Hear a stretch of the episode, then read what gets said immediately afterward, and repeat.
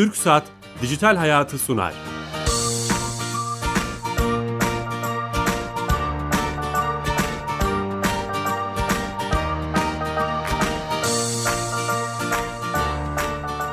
Dijital Hayat'a hoş geldiniz. Her cuma TRT Radyo 1 mikrofonlarında teknoloji, internet ve sosyal medyanın hayatımızı etkileri konuşuyoruz. Ee, bugün çok değerli bir konuğum var. Ee, iletişim bilinci Yalçın Arı. Yalçın hoş geldin. Hoş bulduk. Teşekkürler. Nasılsın? Sağ ol. Teşekkürler seni sormalı.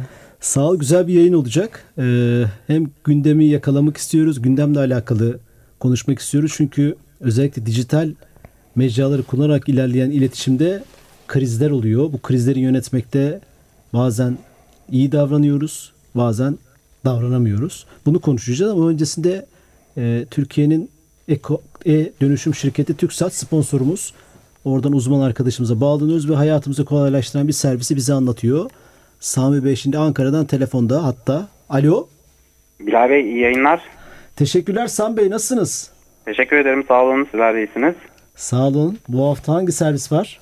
Evet bu hafta sizlere e kapısı üzerinden alınabilen ve doğrulanabilen barkodlu belgelerden bahsetmek istiyorum. Tamam. Ee, E-Devlet kapısı ile hangi belgeleri alabiliyoruz önce onlara bir bakalım. Ee, adli sicil belgesi, Emniyet Genel Müdürlüğü yurda giriş çıkış belgesi, Karayolları Genel Müdürlüğü özel yük taşıma ve izin belgesi, Maliye Bakanlığı e-bordro, lise mezuniyet belgesi, askerlik durum belgesi, Sosyal Güvenlik Kurumu hizmet dökümü ve yüksek öğretim öğrenci belgesi ve mezun belgesini e kapısından alabiliyoruz. Çok iyi. Ee, bunlar bunlar barkodlu belgeler. ne demek bu? Dilerseniz e, her belgede bir barkod yer alıyor. Şimdi ondan da bahsedeceğim. Doğrulamasını yapmak için aslında bu belge e-devlet kapısından alınmıştır ve bu kişiye aitlerin doğrulamasını yapmak için e, belgelerde yer alan barkod numarasını Türkiye Gov.tr'in ana sayfasında yer alan belge doğrulama hizmetini kullanarak doğrulamasını yapıyorsunuz. Ayrıca bunları mobil uygulamalarımızı kullanarak da doğrulayabiliyorsunuz. Belgenin e, tarattığınızda mobil uygulamamızdan bu belge şu tarihte e, bu kişi için hazırlanmıştırın bilgisi mevcut. Hmm, o- o çok daha güvenilir bir belge oluyor o zaman. Evet. Bir evet. anlamda. Ee, bayağı kuruma hizmet veriyorsunuz. Bu çalışma devam edecek mi? Tabii ki e, bayağı bir belgeyi aslında elektronik ortama taşımaya çalışıyoruz. E, umarım yakın zamanda da ikametgah gibi e, bir belgeyi elektronik ortamda evet kapısından sunmaya başlayacağız. Çalışmalarını devam ettiriyoruz. Evet. Süper. Buradan da e, e, bize bir sürpriz yapmış oldunuz aslında. Aslında bunu ilk bizim programda duyuralım. E, evet. Şu an hani çalışmaları devam ediyor. Tam tarih veremiyorum. Tamam. Ee, hem kurum tarafında hem biz gerekli çalışmaları yapıyoruz. Ee, dolayısıyla yepyeni belgeleri devlet kapısından ekleyip artık o belge sürecini e, offline ortamdan tamamen online ortama taşımayı amaçlıyoruz. İnşallah. Tüm ekibe selamlar. Teşekkürler çok sağ olun. İyi yayınlar. gelsin. Sağ olun. Sağ olun. Evet Ankara'ya bağlandık ve e, güzel bir servisi özelliği bize anlattı Sami Yenice. E, şimdi konuğumuzla beraber dijital iletişimde kriz yönetimi başlık olarak bunu seçtik. Tabii çok geniş bir konu, önemli bir konu. Artık hayatımızın her anda bireysel, kurumsal her anlamda kullanıyoruz. Belki şöyle başlamak iyi olur mu? Beraber konuşalım. Dijital iletişimle geleneksel iletişimin farklarını seyirciler, dinleyicilerimizin anlaması için böyle bir giriş yapalım mı? Şimdi şöyle eskiden e, geleneksel medya varken e, bir bir gazeteyi e, alıyordunuz ve orada bir haberi görüyordunuz. E, o o gazeteye erişen insan sayısı çok kısıtlıydı. Bir gazetenin tirajıyla ilgiliydi. E, ya da e, bir televizyona erişen insan sayısı gazeteden tabii ki daha fazla, hala fazla. Hala dijitale göre televizyon yine bence e, penetrasyonu yüksek bir mecra. Fakat e, buralarda e, sizinle ilgili bir kriz oluştuğunuz oluştuğunda bu krizi yönetmek için çok hızlı davranmanıza gerek yoktu. Yani ertesi günü bekleyip çıkacak gazetede cevap hakkı verip o, o onu düzeltme imkanınız vardı. E, Üzerinde düşünüp bir plan hazırlama imkanınız vardı. Ya da bir televizyonda sizinle ilgili çıkan habere e, ertesi gün o, e, o pro- bir programa çıkıp ya da cevap hakkı yollayıp onu düzeltme imkanınız vardı ve bu biraz daha böyle çok hızlı bir şekilde yayılan bir şey değildi. O an televizyon izleyen insanlar onu gördülerse onu izleyebilirlerdi. Görmediyseler de görmezlerdi. Yani böyle sınırlı bir kitle Evet, sınırlı sınırlı bir sınırlı, kitle. bir kitle ve Yavaş. e, ve yavaş yayılan bir e, evet yavaş yayılan bir bilgiden bahsediyorduk. Bugün e, e, dijitaldeki krizde ise öyle değil. Çok hızlı yayılıyor, anlık yayılıyor. Siz onu o an o an ekranın karşısında olmayan bir bilgisayarın karşısında ya da bir e, telefonun elinde olmayan bir adam bile o, o onu bir konu olarak dö- gördüğünde dönüp tekrar onu izleyebiliyor ve görebiliyor. Yani bir ay önceki bir krizi bir ay sonra duyabiliyor ve bu kriz hala onun için diri. Yani enformasyon kaybı olmuyor ortada dijitalin kendisinde. Ve istediği an elinin altında e, onu iz, Bu onu kalıyor orada iz evet, olarak. iz olarak kalıyor. O yüzden e, hem hızlı cevap vermeniz gerekiyor, hem doğru cevap vermeniz gerekiyor, hem var olan bilgiyi kendi lehinize dönüştürmeniz gerekiyor. Yani cevap verdiğinizde o, o, o bilgiyi vereceğiniz cevap o bilgiyi dönüştürüp sizin lehinize de dönüşmesi gerekiyor. Böyle farkları var. Kitle, hız gibi k- farkları var. Evet farkları var. O yüzden e, dijital krizleri yönetmek daha zor. e, geleneksel krizleri yönetmeye nazaran. Hatta şöyle söyleyeyim. Geleneksel mecrada çıkan bir krizde insanlar alıp mesela bir gazetede çıkan bir haberi hepsini alıp e, dijitalde paylaşabiliyor. Yani gelenekselde çıkan bir kriz dijitale düştüğü andan itibaren o artık dijital bir kriz de aynı zamanda. Yani televizyonda mesela bazı şeyler var ki e, şeyi hatırlıyorum. bir adam şehitlerle ilgili bir şey söylemişti.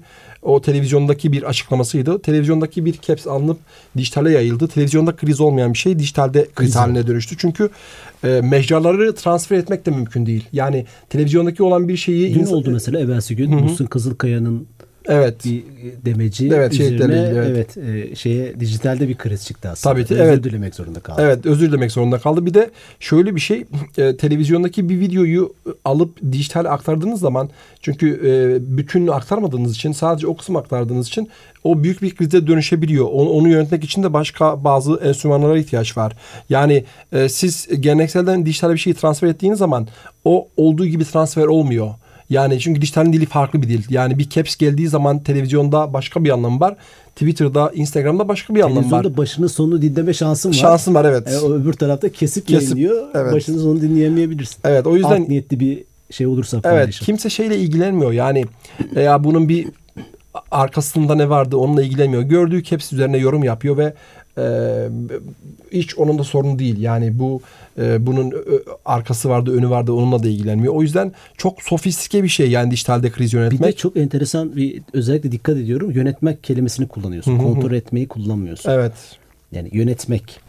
E, Tabii, e, e, dijital iletişimde, dijital mecralarda, internette daha küçük e, anlam ifadesiyle sosyal medyada kontrol yok. Yönetmek mi var demek istiyorsun? Evet yönetmek var çünkü şöyle e, bir ben e, dijitalde çıkan krizleri bir yönetilebilen ve yönetilemeyen krizler olarak ikiye ayırıyorum aslında. Bazı krizler yönetilebilir. Nedir? E, toplumsal e, travmalarda ve trajedilerde e, paylaşmamanız gereken insanlar yastayken siz eğlenceli bir şey paylaşmışsınızdır ve insanlar size tepki göstermiştir. Siz e, o, ondan dolayı bir özür dilersiniz ve yaptığınızın ayıp olduğunu söylersiniz ve insanlar sizi affederler. Bu yönetilebilir bir kriz. Ee, ya da e, bir e, Farkında değildim dersin. evet farkında değil. Mesela bugün e, mekanları cennet olsun dört şehidimiz var ama hayatta paylaşımlara devam ediyor. devam ediyor evet yani bir de şöyle sıradan bir insanın e, paylaşımları çok etki yaratmayabilir ve bir krize dönüşmeyebilir ama toplumun önündeki insanların siyasetçilerin sanatçıların kanaat öncülerinin paylaşımlarına dikkat etmesi lazım kurumların paylaşımlarına dikkat etmesi lazım insanlar e, bir parçası olduğu kendi ait hissettikleri şey yerlerde ve kişilerde o biraz hassas olmalarını beklerler. O yüzden e, işte e, bir şehit haberinin geldiği zaman da rutin paylaşımlarınızı yapmamanız gerekir ve durdurmanız gerekir. Ya da bir süre beklemeniz gerekir. En az bir gün bence beklemek gerekir. E, ve daha sükunetli paylaşımlar yapmak gerekir. Böyle bir kültür, sanat etkinliği gibi böyle daha coşkulu şeyleri yapmamanız gerekir. İnsanlar sizden bunu bekler. E, bunlar yönetilebilen şeyler. Yani özür dilersiniz, düzeltirsiniz gibi şeyler. Bir de e, Yönetilemezler. bu. yönetilemezler var. Bunlar genelde özel hayatla ilgili şeyler. Yani e, son zamanlarda e, hem dünyada hem de Türkiye'de e, siyasetçilerin, sanatçıların e, e-mailleri e, ya da işte ses kayıtları e, bir sürü özel hayatlarına dair şeyler hackleniyor ve bilgiler paylaşılıyor. Şimdi e, şöyle bir şey var. E, teknoloji ve dijitalleşme ve bilgisayarlaşma insan insanlık değerlerini yendi. Yani bunu söyleyebiliriz. Yani mahremiyet hakkı diye bir şeyi ortadan kaldırdı. Yani aslında insanların bütün dünyada ve hukukta evrensel değerlerde mahremiyet hakkı diye bir şey var. İnsanların e-mailleri, telefon konuşmaları, e, başkasıyla paylaşmadığı şeyleri sadece kendisinin bilmeye hakkı var. Şeytanın avukatlığını yapayım mı? Hı. Bunu yapan arkadaşlar Hı hı. e, çeşitli Anonymous gibi, Türkiye'de onun uzantısı Red Hat gibi gruplar hı hı. e, belli seviyeye çıkmış insanların bilgilerinin kamuya mal olduğunu, Hı hı. artık o bilgilerin özel değil, mahremiyet değil, kamusal bilgi olduğunu söyleyerek. Mesela Anonymous daha yukarıda tüm dünyada bu operasyonların işte başlıca örgütlerinden biri olan grup bunu söylüyor. Bu burada da bir tartışma var aslında. Evet. Yani Bu, bu aslında burada bir tartışma olmaması lazım. Ee, e, şöyle çok net bir şey ben var. senin söylediğine katılıyorum. Aha. Yani mahremiyet olması lazım. Aha. Dijitalleşme, elektronikleşme, mahremiyet. Ju- Julian Assange dünyadaki e, hack hareketinin öncülerinden kendi ifadesi şu. Kamu yararı olan şeyler e, kamu yararı olan şeyler paylaşılabilir. Kamu yararı olmayan insanların özel hayatlarını paylaşan şeyler bir e, özel hayat işgalidir ve ma- mahremiyetin işgalidir. Ben de buna katılıyorum. Bir insanın e, özel e-mailleşmeleri, yazışmaları e, bir e, kamuya mal edilemez. Kim olursa olsun. Bu evrensel hukukta da böyledir. Ve e, fakat e, yani işin doğrusu bu. Yani özel hayat kesinlikle kamuya mal edilemez ve e, özel e, bir, siyasetçi ve ünlü diye bu kamuya mal olmuş da demek değildir. Kamu yararı olmadığı müddetçe. Abi şöyle yapalım mı? Özel örnek üzerinden gidelim. Hı hı. Şimdi bu çok güzel bir konu ve çok güzel açıyorsun. Ee, bu kamu yararı çok subjektif. Buna kim Evet. karar veriyor? Hı hı, hı. Yani kendini bile deşifre Okey. etmek istemeyen Hı hı. e, 3-5 tane e, zibidi, çok özür dilerim hı hı. e, dinleyicilerimizden. E, bunlar bunun kamu yararı olduğunu karar veriyorlar. Örneğin işte Enerji Bakanımız Hı hı. e, Berat Albayrak'ın işte yaklaşık 3-4 haftadır yaşadığı bir şey var. E, e, bunun e-mailleri ortada geziyor. E, buna nasıl karar veriyorlar? Bu kamu yararı, bu kamu yararı değil. Şimdi Türkiye'de e, genelde e, hack işleri özel hayat üzerinden gidiyor. E, ve e, hack kültürünü de bilmedikleri için e, ses getirecek paylaşımları genelde yapıyorlar. İnsanın kendi eşiyle e-mailleşmeleri, yazışmaları, özel alışverişleri e, bunları kamu yararı olarak söylüyorlar. Fakat bu kamu yararı değil. Bunda hiçbir kamu yararı yok. Bu bir insanın özel hayatı ve hiç kimsenin bilmesi gereken şeyler. Bir de şöyle bir şey. Türkiye toplumu özel hayatın deşifre edilmesine karşı. Bütün gördüğüm örnekler özel Ters tepiyor? Ters tepiyor evet. Evet bütün e, gördüğüm örnekler özel hayatı deşifre edilen insanların toplumda e, acayip bir prestij sahibi oldukları, mağdur oldukları ve toplumun bu tür şeylere prim vermediklerini görüyorum. Son 5 yılımız bununla ilgili. Fakat bazı toplumlar özel hayatı daha farklı görüyorlar. Mesela ABD toplumu özel hayatla çok ilgileniyor ve, ve bunun mahremiyet hakkının ihlal olduğuna da inanıyor. Ama aynı zamanda bunun bir sonucu da oluyor ABD toplumu için. Ama Türkiye toplumu için öyle değil. Bence Türkiye toplumu mahremiyet hakkını çok iyi anlamış. Neyin kamu yararı olduğunu, neyin özel hayat olduğunu ayrımını çok iyi Bu varmış. Amerika'yı daha mı demokratik yapıyor? Hayır daha demokratik yapmıyor. Bu daha e, böyle onların daha böyle e, yani e, onlar onları şuna dönüştürmüş. Teknoloji e, e, teknolojiyle insanlık değerleri arasındaki savaşı teknoloji kazandı. Mahremiyet hakkı diye bir şey kalmadı. Teknik açıdan söylüyorum bunu. ABD tam bunun ABD tam bunun yansıması aslında. Yani bu oyunu dijitalleşim yani gözetlemek çok ucuz. Herkes bunu yapabiliyor. Kitlesel olarak da devletler insanları izleyebiliyorlar ve mahremiyet hakkını ihlal ediyorlar. ABD diyor ki mahremiyet hakkını korumak mümkün değil. Bu oyunda dijital kazandı. Biz buna uyalım. Mahremiyet hakkı diye bir şey yok. Her şey kamusaldır. O yüzden kamuya mal, kamuya mal olan her şey de bizim bir parçamızdır ve biz bunun hesabını sonra bunun üzerinde de konuşuruz ve hem siyasetçiler hem toplumun öncüleri bunun hesabını vermek zorundadır. Böyle bakıyorlar. Yani yani teknolojinin insanlık değerlerine olan galibiyetinin sonuçlarını kabul ediyorlar. Ve onlar için insanlık değerlerinin bir önemi yok artık. Ve bunun Bunun hesabını üzerinden bir, bir yönetim yapmaya Evet. çalışıyorlar. Çıkan Evet. sonuçları. Çıkan sonuçlar evet. Aynen biz, öyle. biz ise kabul etmeyip e, kontrol etmeye mi çalışıyoruz? Biz de şunu söylüyoruz. e, bu biraz da dinle ve toplumla da ilgili. Biz diyoruz ki e, mahremiyet hakkı diye bir şey var. Dinde de böyle. e, pozitif hukukta da böyle. E, benim bilmeme gereken şeyleri bilmeme gerek yok. O yüzden siz bunu ifşa ettiğinizde ben bunun bir parçası olmam. Bunu bu insanı da mağdur sayarım ve sizi desteklemem diyor. ABD toplumu daha tersini düşünüyor. Ben doğrusunun Türk toplumunun yaklaşımının olduğunu düşünüyorum. Ee, özel hayatın gizliliğinin çok önemli olduğunu düşünüyorum. Bu hepimizin başına gelecek bir şey ve e, bu yönetilemeyen krizlerden dediğimde özel hayatın yayılması. Bir insanın özel hayatını yaydığınız zaman o insanın kalkıp onunla ilgili bir şeyler söylemesi aslında karşı tarafa bir koz vermek aslında onu bekliyorlar. Bir şeyler söylesin ki daha büyüyüp daha kitleselleşsin bu olay ve daha magazinleşsin. Bir insanın özel mailleri hacklendiyse eğer o insanın onunla ilgili açıklama yapması gerekir. Fakat e, kamuoyu... Yapılmadı bildiğim kadarıyla. Evet yapılmadı. Kamuoyunun açıklama yapması gerekir. Mahremiyete önem veren insanların kanaat önderlerinin bunun yanlış olduğunu, bunun bir insan hakları ihlali olduğunu söylemesi gerekir. Ve e, ve bir süre sonra zaten bu e, olayda da maili hacklenen bakan olaylarında şunu gördüm. E, bir süre sonra e, lehine döndü bu iş ve bence lehine dönmeye devam edecek. Özel hayatı yayan insanlar bence mahcup oldular. Peki özel hayat değil de e, kamuyu ilgilendiren tırnak içinde şeyler yayınlansaydı. E, Şöyle e, kamuyu e, şöyle söyleyeyim kamuyu ilgilenen şeyler yayınlansaydı e, biraz daha iş değişebilirdi. o da E, devletin e, güvenliğini ilgilendirmiyor mu peki? o devlet- Senin benim Aha. hukukumu güvenliğimi ilgilendirmiyor mu? Şöyle- Şimdi Enerji Bakanı A ülkesinin Enerji Bakanı'yla bir belki rakam pazarlığı yaptı. Çok stratejik bir konuda boru attı, değişikliğini konuştu. Atıyorum tamamen. E, o benim senin güvenliğimi, maddi manevi güvenliğimi ilgilendiren bir şey olmaz mı? Şöyle anladım. E, şöyle içeriğe göre bu değişir. Yani diyelim ki e, herhangi birisinden bahsediyoruz. Bir kamu çalışanı diyelim. Mesleği icabı e, kamunun zararına olacak bir şeye imza atmışsa e, ve bu kabul edilemeyecek bir şeyse toplum e, yine özel hayatın ihlal edildiğini düşünür ama onu e, bir şekilde bir yere koyar ve onu yargılar toplum. Yani yine özel hayat olduğunu düşünür. Yöntemi yanlış bulur ama kendi kafasında ve vicdanında onu yargılar. Yeri geldiğinde ona cezasını verir.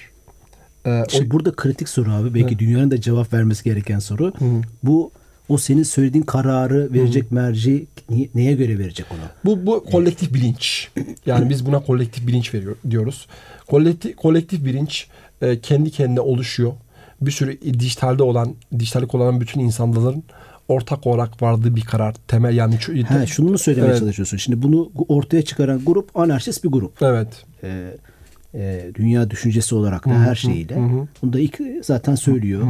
Terörist bir grup. Bu grup e, çıkardıktan sonra ortaya çıktıktan sonra bunu toplum karar verir Evet, mi evet, evet. Toplum karar verir. Yani neyin kamusal, neyin özel olduğuna toplum karar veriyor ve hep e, şuna şu ana kadar gördüğüm bütün tartışmalarda hep doğru karar veriyor. E, Çünkü e, insanların Sağduyu mu? Tabii. Bir de şöyle deneyim sonucunda oluşuyor bu. Yani kendisi diyor ki ya benim e-maillerim hacklense, benim özel hayatım ortaya serilse bu beni bayağı zor durumda bırakır ve buna kimsenin hakkı yok. Öyle düşünüyor. Ve ona göre karar veriyor. Ona göre çıkan bilgilerin niteliğine göre o bilgiye yüz veriyor ya da yüz vermiyor. Ve e, sonuçta ben hep e, şeye inanırım yani e, dünyadaki kültür böyle gelişiyor. İnsanlar bir şeyi deneyimledikten sonra o- onun ne olduğuna karar veriyorlar.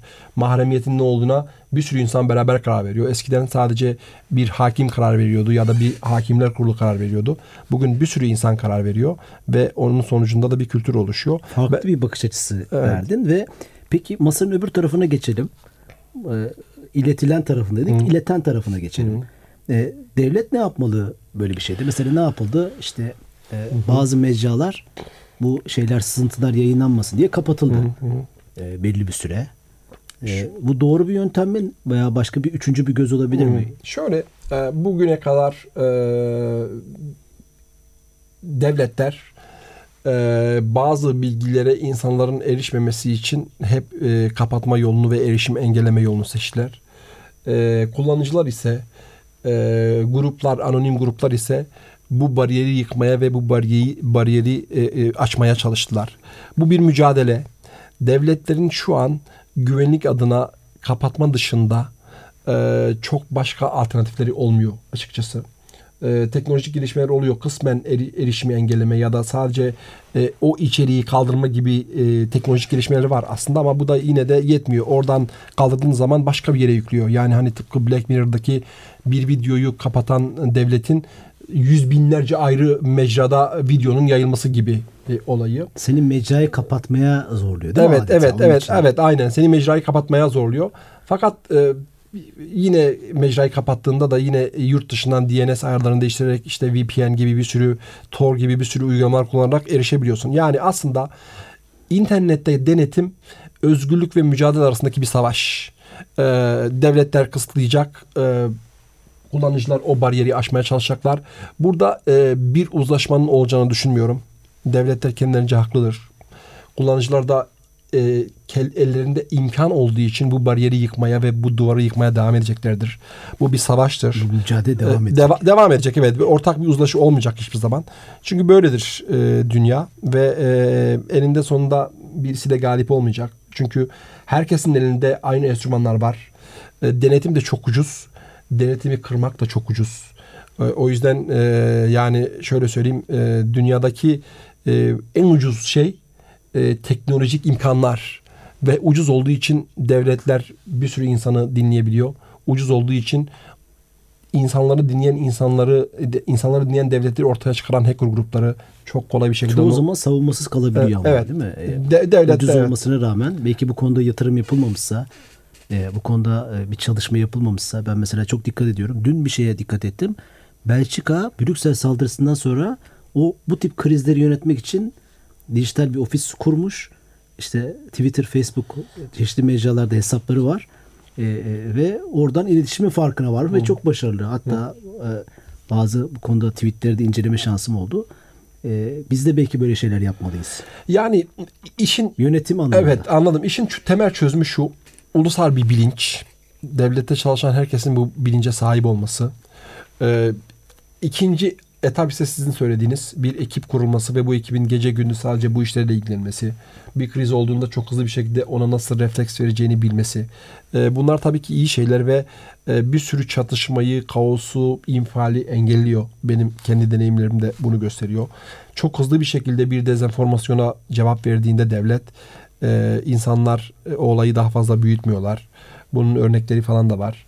E, o yüzden e, bir ekibin kurulması ve o dijital kültüre adapte olması daha büyüğü devletteki bütün kurumların bu böyle bir ekibe sahip olması ve bunun öneminin farkına varılması bence toplumdaki çatışmayı ve kaosu da azaltacaktır. Yani e, hacker gruplarını da daha e, farklı yöntemlere sevk edecektir. Mesela şimdi FETÖ diasporasının e, dijitalde yaptığı birçok şey var işte. Kasım'da geliyoruz. Ocak, Aralık'ta böyle olacak. Veya bizi işte DH'da DH'ı destekleme, suçlama vesaire.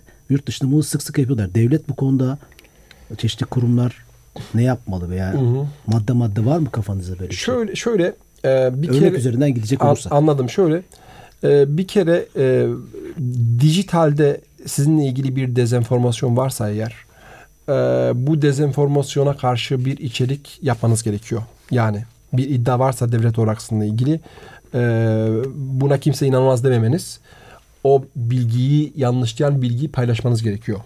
Bu önemli bir kriter. Çünkü e, bir bilgi yalan olsa bile eğer dijital mecrada o bilgi varsa insanlar var olan bilgiye inanırlar. Bir kere o o bilgiyi o bilgiyi yok etmek ve kendi bilginizi de ortama koymak için en azından insanların bakın işte farklı bir bilgi de var demesi için o bilgiyi yapmanız gerekiyor.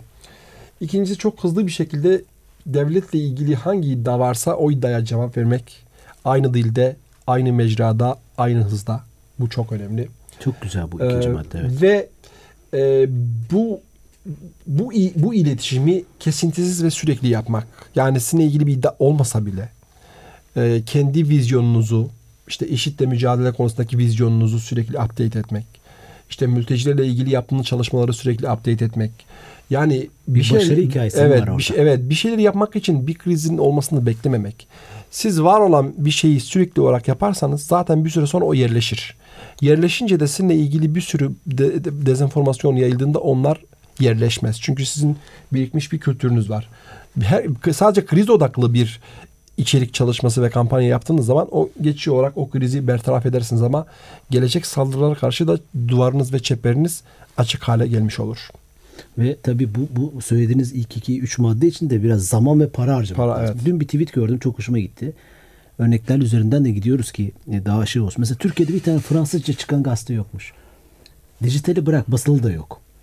Ee, e, aslında bu bir, bir devlet için veya işte çok büyük bir organizasyon değil. Velası velev ki hiç şey olmasın, kimse tarafından okunmasın. Gene de ben o gazetenin çıkması, mesela Lübnan'da sadece Lübnan'da dört tane Fransızca gazete varmış. Tabii. E, ufak ufacık bir ülke bizim bir ilçemiz kadar Hı hı, bir ilimiz kadar hı. ama e, e, yani bu şey çok önemli bu söylediğiniz E, biraz zaman ve bu konuda para harcamak iletişimle alakalı. Bir temel sorun şu. Devlet e, fiziksel olarak fiziksel olarak elle tutamadığı ve göremediği şeylere yatırım yapmak konusunda sıkıntı çekiyor. Hala maalesef çekiyor. Çünkü onun e, onun sonuçlarını e, yani mesela bir gazete basarsınız, bir broşür basarsınız, 5000 broşür basarsınız ve bunları dağıtırsınız. Bu e, görülen bir şey. Onların kafası için söylüyorum.